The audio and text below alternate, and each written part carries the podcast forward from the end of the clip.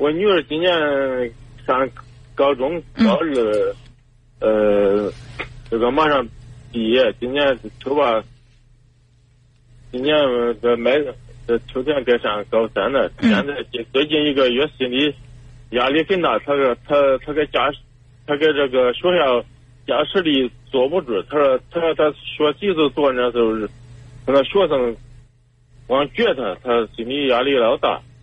嗯。呃。他说他周围的同学骂他，对吗？光骂他，他说他。那么你压力老大，一点都学不进去。嗯。在学校坐不住，最最最，去最后上医院看看，看看，又找找心理医生。心理医生说叫他休休学，这整个又休休学休休休了一星期，休了一星期。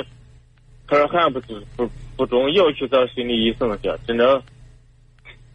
给我看，他说多少节效果效果不是很明显，让那小县城的嗯有心理医生。是这样，我我跟您讲啊，就是这个心理上的这个问题，它绝对不是说一次咨询或者说休息一周就有明显的效果的，它一定一定是一个长期的。我相信你去找这个心理医生或者咨询师，他一定会告诉你，大概至少是五到八次，每周一次，要有这样的一个疗程。孩子才会发生变化。第一次见两个人之间，他对这个医生还不信任，医生对他情况还不了解。短短的一个小时的这个沟通，怎么可能会让孩子立刻就改变呢？这个心理医生也太神奇了，对吧？所以呢，嗯，也去了，又去了有将近十次，去了九次，去了九次，哦，一次一个，一次一个小时，还还收费还可高。现在是没有任何效果吗？我女儿说有点效果，我我看不是有点效果，但是她不是很明显，她还是搁学校坐不住。嗯嗯。坐那。他他做，我觉得是这样哈，就是嗯，先对孩子他的这个心理做个评估，就是到呃，我不知道县城或者说你到你们嗯地市的这个三甲以上的医院，他都会有心理健康科。心理健康科呢，你到那儿之后呢，他会给你一些这种量表，然后去做一个这个大致的你的心理状态的评估。因为作为心理咨询师也好，呃，或者是这个心理医生也好，就是这种所谓的就是不是在医院没有这个医师资格的，他是没有办法去给孩子的这个心理健康程度去做诊断的。比如说你是中度抑郁啊，还是中度焦虑啊？就这个。没有这个医医生的这个医学背景，他是做不了的。所以，如果说孩子假如他去做了这个测试，大夫说这个焦虑达到了中度以上，那单纯的心理咨询可能就不够了，是需要有一些这种配合的药物治疗才可以的。嗯。所以说啊，这个先生的心理医生说，他他这是中度以上。中度以上。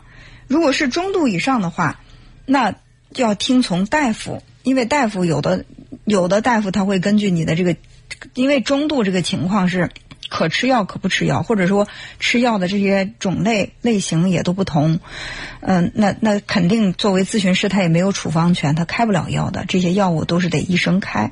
所以如果说呃如果说大夫说建议配合用点药，呃，那么我我觉得就是我们听从医生的这个。安排，因为，嗯，毕竟心理疏导，它是一个非常漫长的过程。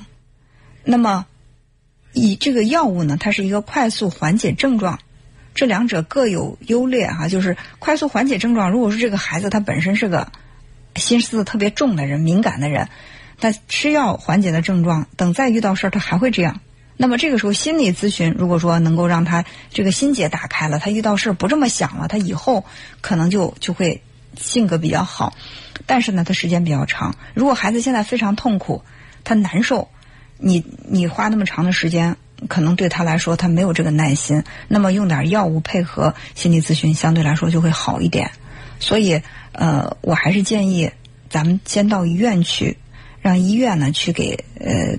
这个孩子做一个初步的诊断，然后看看需要不需要通过药物给他一些这个干预，好不好？